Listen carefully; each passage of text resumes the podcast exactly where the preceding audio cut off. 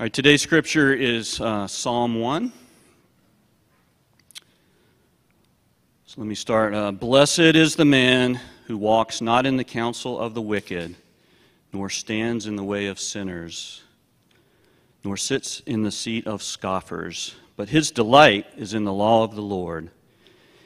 And on his law he meditates day and night. He is like a tree planted by streams of water, that yields its fruit in its season, and its leaf does not wither. In all that he does, he prospers. The wicked are not so, but are like chaff that the wind drives away. Therefore the wicked will not stand in the judgment, nor sinners in the congregation of the righteous. For the Lord knows the way of the righteous, but the wicked, but the way of the wicked will perish. This is the word of the Lord.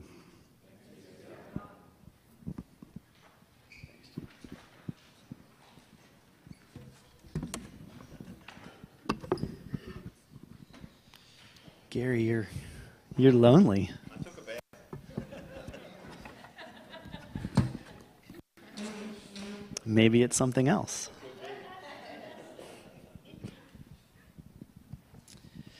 Um, I know a lot of your hearts, minds this morning are with J L and Shelby. We're going to spend time later in the service praying, praying for them. Um, But in talking about that, uh, but I wanted to recognize that and know that that's here. It's hurting for them and for their family and for all of us as we engage uh, with them. And uh, it's just good to be gathered here to worship and remind ourselves that God is faithful in it. Um, it's been interesting. Jeremy and I have been preparing, reading the book of Ruth um, to preach starting next week. And as you know, the book of Ruth begins in just abject tragedy, and there's a something about that that's not accidental. um, and so we'll, we'll start on the book of Ruth next week, and I think it will be important for our hearts and minds as we walk over the next months with J L and Shelby. Let's pray, and then we'll uh, then we'll finish out our rest series.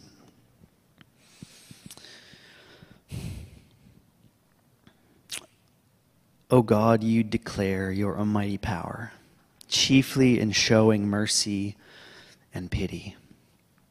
Grant us the fullness of your grace, that we, running to obtain your promises, may become partakers of your heavenly treasure, through Jesus Christ our Lord, who lives and reigns with you and the Holy Spirit, one God, forever and ever. Amen.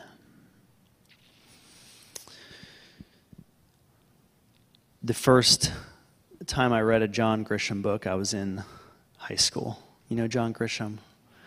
I read, or actually, I don't think I've read a single one. I've only ever listened to them on audiobook.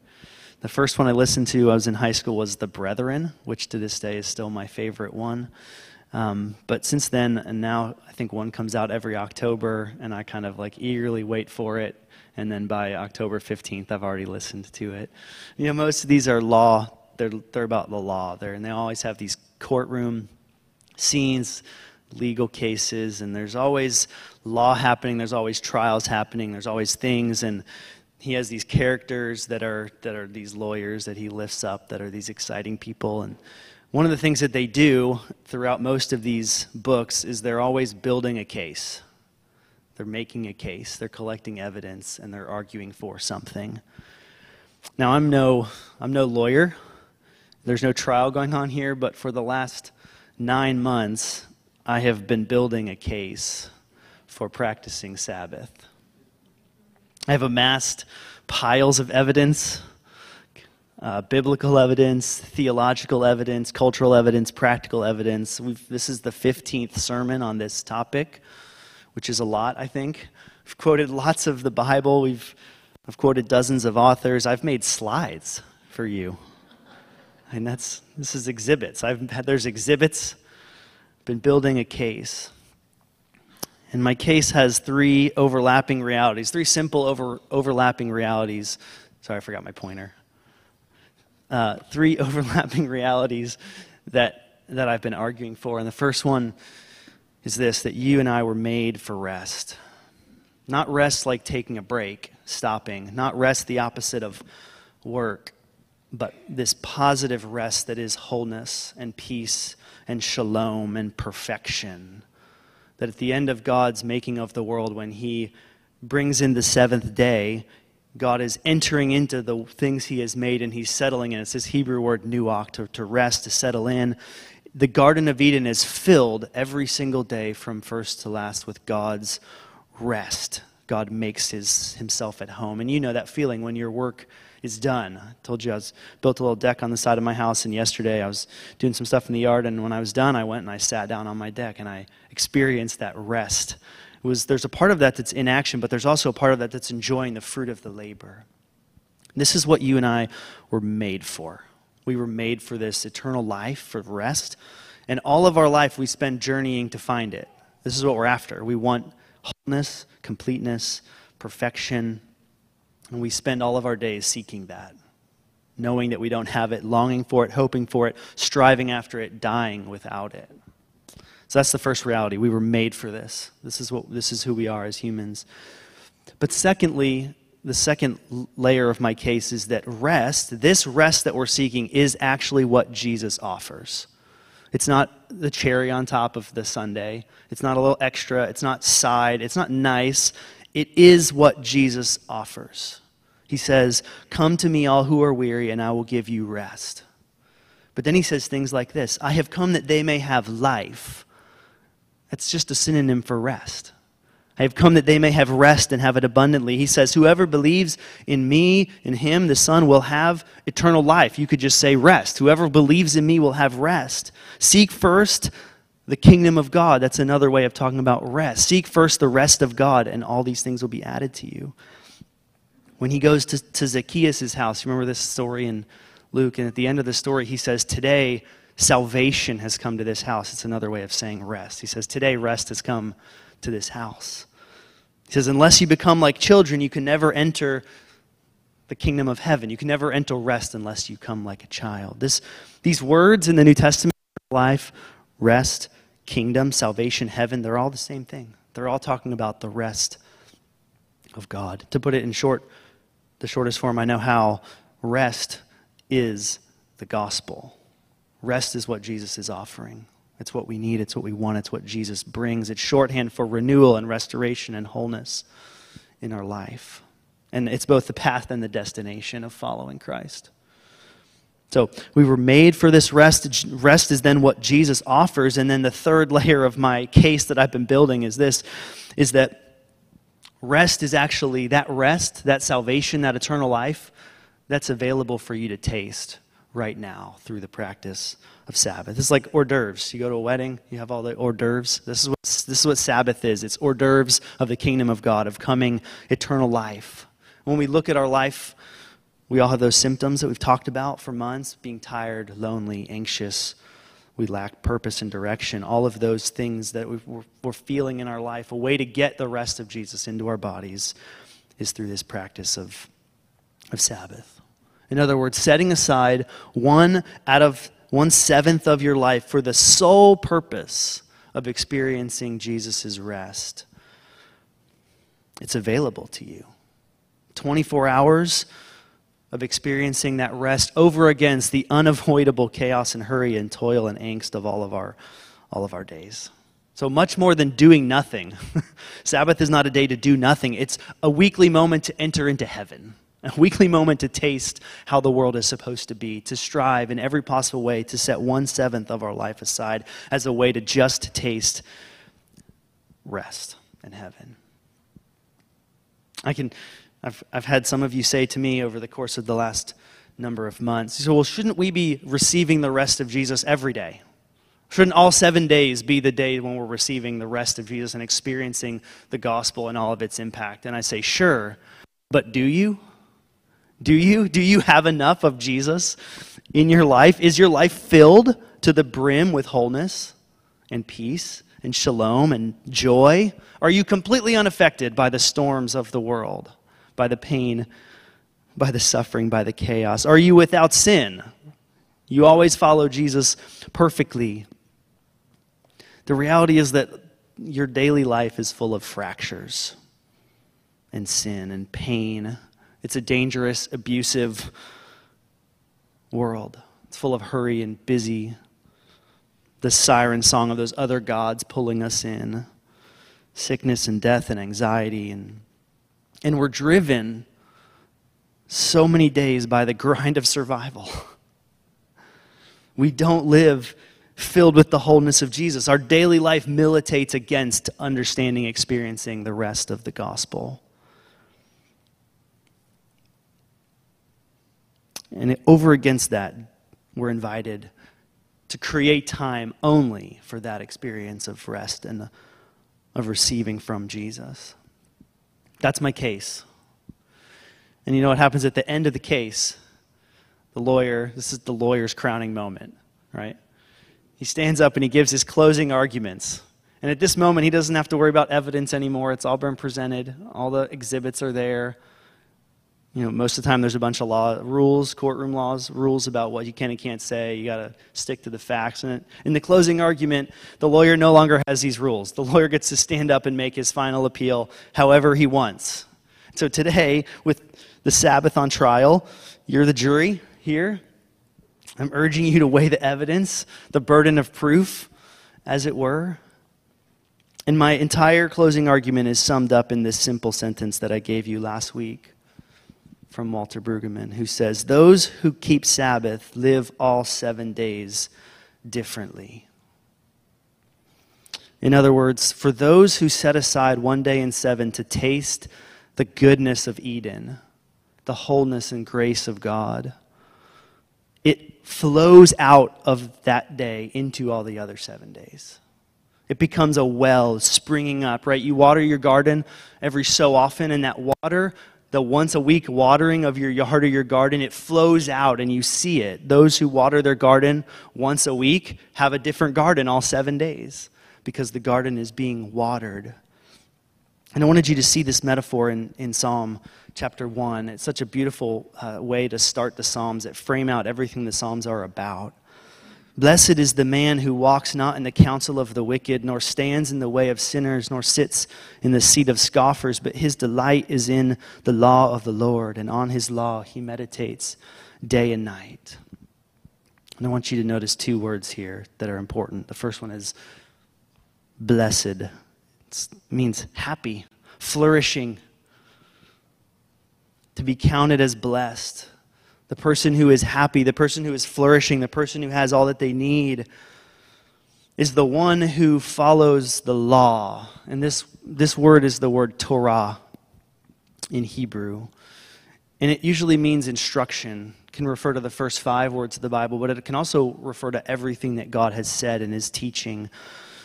The one who is happy is the one who submits himself to the instruction of God, who meditates on the instruction of God. And then this is how it describes this.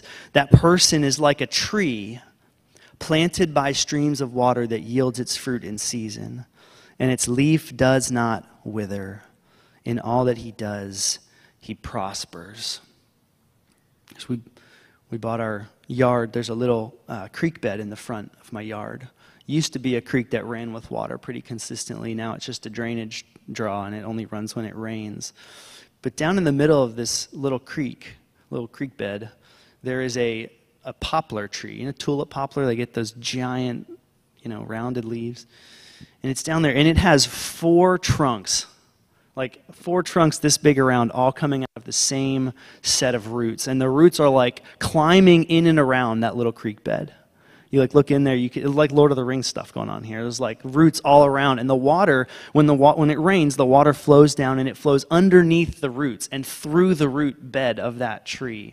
And there's no other tree that even comes close to the size of this tree in the entire, in my entire yard. It's huge because it's planted next to the stream of water, right? It's rooted in the water that's there, and it yields its fruit in season. The thing is about blessedness and prospering and flourishing is it doesn't mean there's no storms. That tree in my yard experienced every single storm the exact same way that all the other trees did.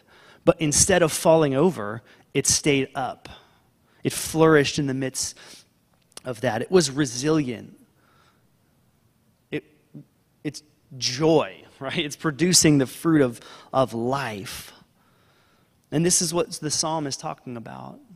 as opposed to the, this, the first part of the, the verse here where it talks about sitting and standing and walking, is this idea of like kind of going from place to place, looking for somewhere, looking for something, trying to find it. And over against that is the person who has planted themselves in the instruction of God, planted themselves, receiving it as water. And I give you that whole metaphor because I... part of my closing argument here is that the Sabbath practice is one of those streams. It is a stream in which to plant your life, from which the joy and the life and the health of God flows out and permeates the rest of your life. It is a fountain, a spring, a well, whatever metaphor works best for you, of where you can go to get the life and the water that will, that will permeate all seven days of your life. And here's the reality of it, is that You, you need the Sabbath. The Sabbath doesn't need you. Jesus says this, right? Man was not made for the Sabbath. The Sabbath was made for man. There's, this isn't about living up to some expectation. It's not about following the rules or commands or a duty. The Sabbath doesn't need you. It, it's not looking for you to do anything for it, to meet any requirements. But you need the Sabbath the same way you need to eat food and drink water and breathe air. Right? You don't drink water, eventually your insides will just wither away. And that's how many of us are, because we don't have the connection to God's rest. We neglect this practice to our own peril. It's like neglecting water. There was, um, I was trying to think of, I've thought of several good examples, but one of them was that when I was in college, I, w I did engineering in my undergrad, which was a bad idea because um, I'm not really a math person, I have found out. Um, and they would always have these, like you go to class and you learn your stuff and you realize that you don't understand any of it. And so they offer these tutoring sessions. Come to this tutoring session and we'll help you do your homework. And I was like, no, I don't need that. Well, I did need that, and my grades reflected how much I should have taken advantage of that. And that's just one little example of what I think is going on here, is God is saying, come here, do, receive this practice as a way to get life into your body and life into your bones. And we say, no, I don't need that. We need it like we need water. And as we ignore that gift, we end up wandering, like the first half of the psalm talks about. And so unless you would rate your flourishing at one hundred percent, you need the Sabbath. And it will become a well of refreshment and renewal in your life. I planted two strawberry plants. I, I have a little four by eight garden bed at my other house, and I had planted one year, I planted all my different vegetables, and underneath my Underneath my four tomato plants, I bought two different kinds of, of strawberry plants. They're just little tiny strawberry plants like this big. And I just planted them underneath my tomato plants. And within a twelve-month calendar year, those two strawberry plants had taken over the entire bed, had crawled out. I don't know if you know this about strawberry plants, but they're like an invasive species. They're, they, they, use, they have runners, and they just plant everywhere. They had gone over the sides of my bed and were now planted in my yard. And there were just strawberries everywhere. And this is the image that has been stuck in my head about the Sabbath, like this little, this little plant of the Sabbath in your life that overflows and becomes this well of life spilling out into other the rest of your life. And so just for the last couple minutes here, I want to do something I don't do, I don't lean, lean on as a, as a tactic, but this is my closing argument, so I don't have to follow the rules, right? So this isn't really about theological arguments or Bible verses or even logic. I just want to share with you my, some of my effort and struggle to practice Sabbath in the last two years um, and the effect that it's had on me. Now, caveat here, this is not me saying that I am good at practicing Sabbath. This is more like if I was telling you that I was starting to learn piano, I'm here to tell you that I learned which keys are where on the piano. That's about how far I am in, uh, in practicing Sabbath. It's very hard. My family and I, Kristen and I, the boys, we're not great at this. We're not great at expelling anxiety and, and, and bringing gratitude and rest and sharing with one another. You come to my house yesterday, you'd see how great we are at practicing Sabbath, but we're That's why it's called uh, practicing, right? It's a thing that you have to practice. It's, and we've been clumsily trying to do this now for, uh, in various ways for, for about a year and a half or two years. And I want to incorporate myself and Kristen and our boys. I want them to know what this is and have the opportunity to taste this stream that runs with the rest of God. It's about practicing. I'm, a, I'm from Philadelphia. I remember when I was in middle school, the uh, Philadelphia seventy-sixers made it to the N B A championship, and they played the Lakers, and they had a player named Allen Iverson. If you've heard of Allen Iverson, he's a very kind of flamboyant player, but there was, he was, uh, he kept skipping practice, and so he was getting dinged for skipping practice, and the reporters would come up to him after the game and be like, "Hey, Allen, we heard you skipped practice again this week," and he'd be like, "Practice! Practice! We're talking about practice!" Okay? And then he would walk off. It was like, practice doesn't matter. We just want to come to the games. And no, this is practice. We have to practice Sabbath in order to receive the rest of God. Practicing rest in ways that are absolutely impossible for six days unless we carve it out. So I want to tell you five ways that the Sabbath has been changing me. The first one is this: Sabbath is changing my relationship with time. Okay, I'm not an organized person. My mom's been saying this since I was three years old. It's become a self-fulfilling prophecy. You're not an organized person. I'm not an organized person. Rhythm, routine, consistency, not... Not my strong suit, okay? I always have felt uh, in college, in seminary, in my life with our home tasks, I feel like I'm out of out of time, behind time, or I'm missing something. You ever feel this? Like things are just slipping away. You're like, not sure what's going on. And you're always just, I'm not a, you know, type A people like take over their schedules and they control it and they button it down. Uh, and Sabbath may impact those people differently, but I'm a person that just kind of like sliding through life, hoping that I don't like fall in a hole somewhere. Um, and So one of the things that Sabbath has done for me is it has rearranged my, my relationship with time in general, okay? twenty-four seven, when you live the exact same way twenty-four seven, there's, there's very few reference points for what's going on. Your time becomes sort of, for me, like disoriented. There's no holy time. And holy, I don't mean like super spiritual. I just mean like set apart, special, different container of time. And for us, for me personally, I think for our family, this setting aside one day out of the week has become a keystone of change for how I count the days of my week and how I understand a week. You know, I read, I can't remember, I tried to find where I originally read it, but this, the Jews don't, didn't have names for days. They didn't count Monday, Tuesday, Wednesday, Thursday. They didn't have ways to name days. Instead, all of the days were named based on their relationship to the Sabbath. So it was like three days to the Sabbath, two days to the Sabbath, one day to the Sabbath, Sabbath, one day from the Sabbath, two days from the Sabbath, three days from the Sabbath. And it would, this, the Sabbath becomes the center by which all the other days are counted. And I've actually begun to feel that in the rhythm of our life. We practice Sabbath Friday night, six o'clock, until sometime midday on Saturday, depending on how long we can keep the boys engaged in what we're trying to do. It varies from week to week. Um, but I have felt the organization of my week around this time, the way that things are related to it. It becomes a fixed point for me of, or it has become a fixed point of wholeness and restoration, defragging, as I said last week.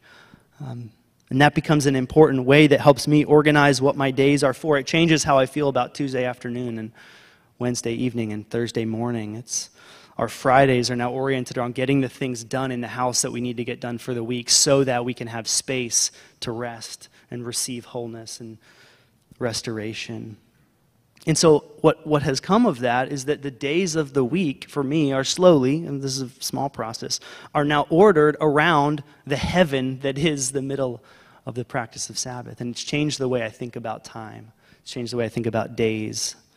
And so in some ways this is a pushback against um, my previous thought, which was that I could just kind of Sabbath in little bits and pieces throughout the week. Well, I have my time here and my time here. And, and that's thinking about Sabbath very much in terms of what it is, but not in terms of the time that it is.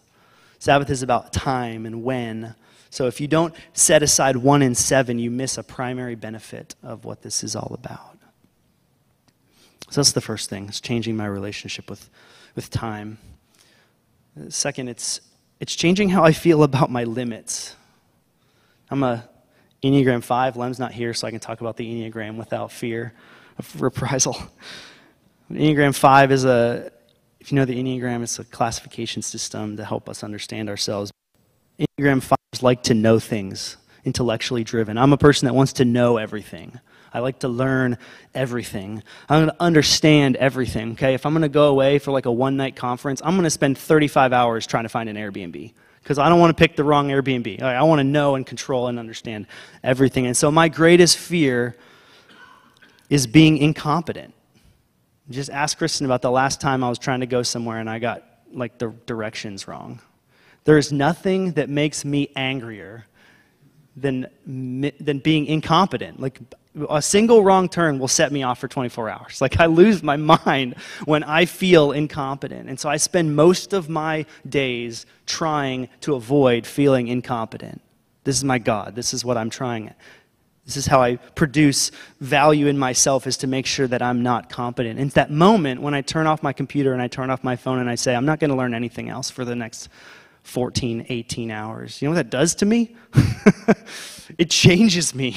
I'm now having to embrace a limit that I spend most of my time and energy trying to avoid. And so this entire practice for me has been, in some ways, about embracing the incompetence of Sabbath practice.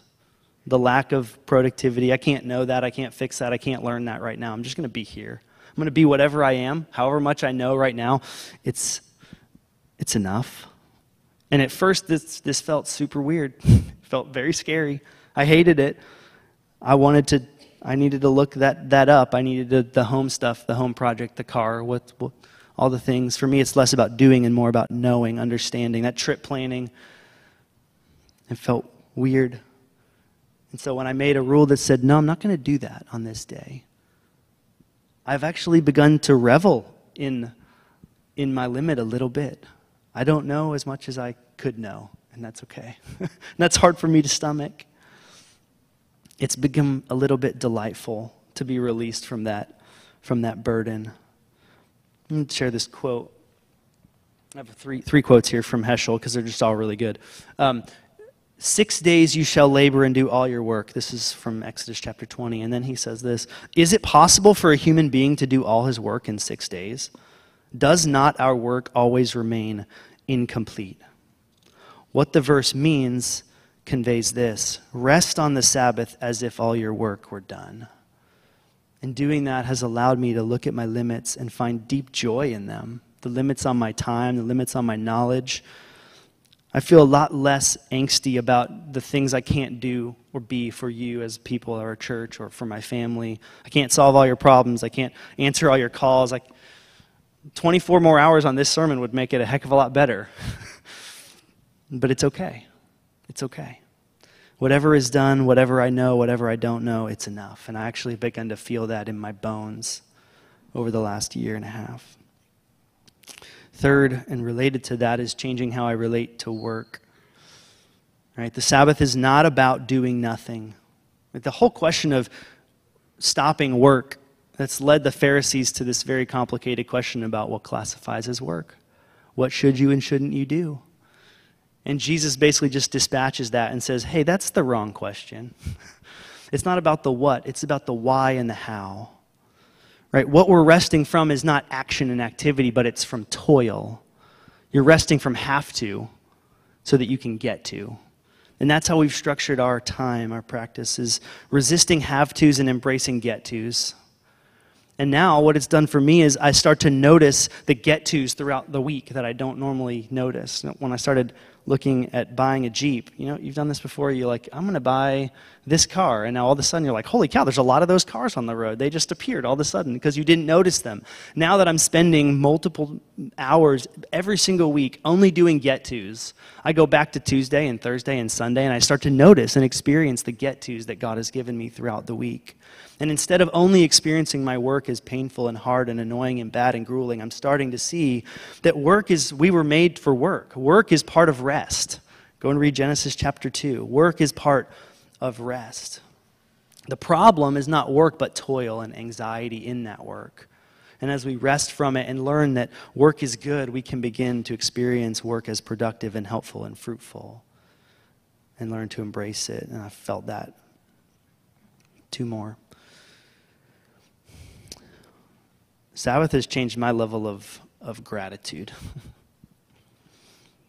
In spending time just enjoying the things God has made, I have found less distress, less complaining, less self-pity in my heart. I was telling somebody the other day, self-pity, you know what self-pity is when you feel bad for yourself? I think this is the primary thing that is that Taylor Swift has used to sell all of her music. Like, if you listen to Taylor Swift's music, the number one emotion you're going to get out of Taylor Swift is self-pity. And I think we identify with that. That's why people love it. Because if somebody as great as her can feel self-pity, then it must mean that I'm okay too. But the self-pity doesn't lead to wholeness. It leads to complaining and arguing and focusing on what's bad and what's wrong. And Heschel says it this way. Who could feel distressed when gazing at glimpses of eternity, except to feel startled at the vanity of being distressed? And I honestly have begun to feel that. When you're tasting something so, when you're in the middle of eating a bowl of ice cream, everything's right with the world. It's hard to complain. And that's what this is like. When you spend time receiving the goodness of God on a regular basis, it's much harder to complain. It's much harder to, to miss the blessings of God. It's one of the things we've done with the boys is they, they like their like fizzy drinks, like Izzy's or even just sparkling water or chocolate milk. And we're like, you can have chocolate milk on the Sabbath. You know why? Because the Sabbath is a time to receive good things from God. We want, we want the boys to feel like Sabbath is the best day of the week, because it is. And so we give them their fizzy drinks. They, they talk about, Monday will come, and they'll be like, hey, this is the drink I'm going to drink on Friday.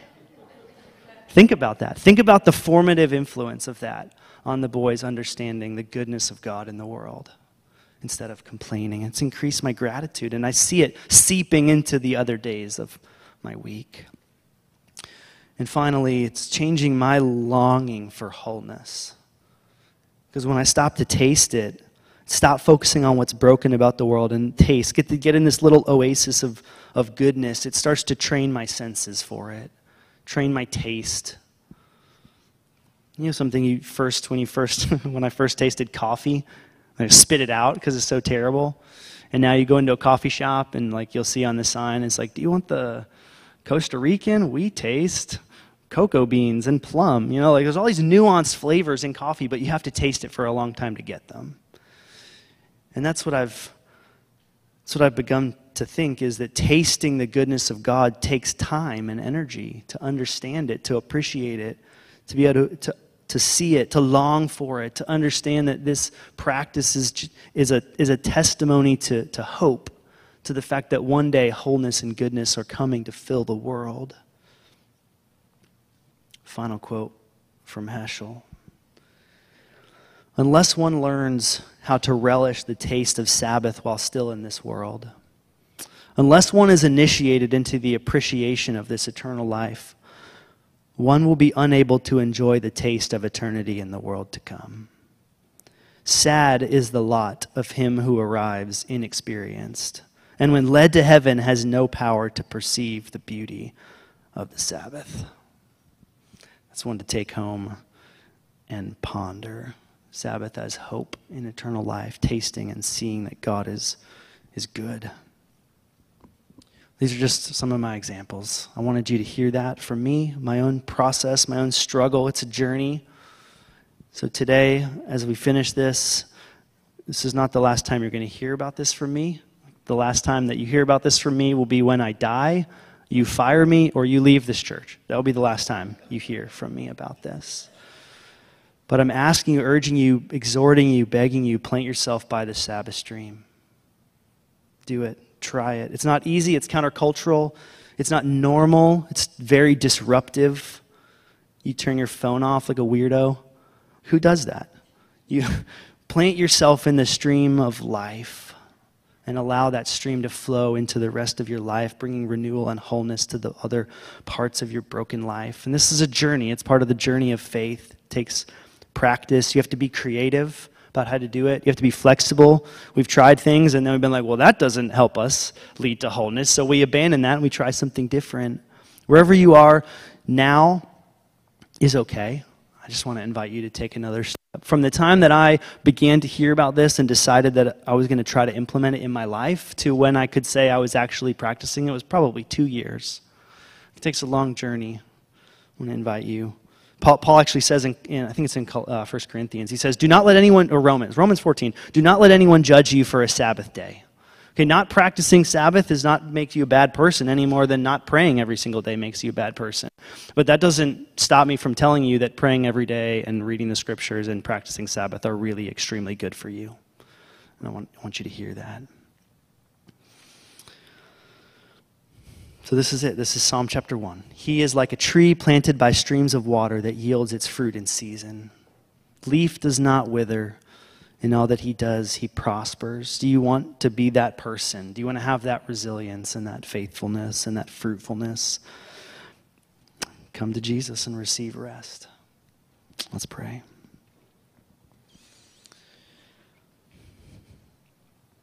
Father, we thank you for this time, when we can come and be together, when we can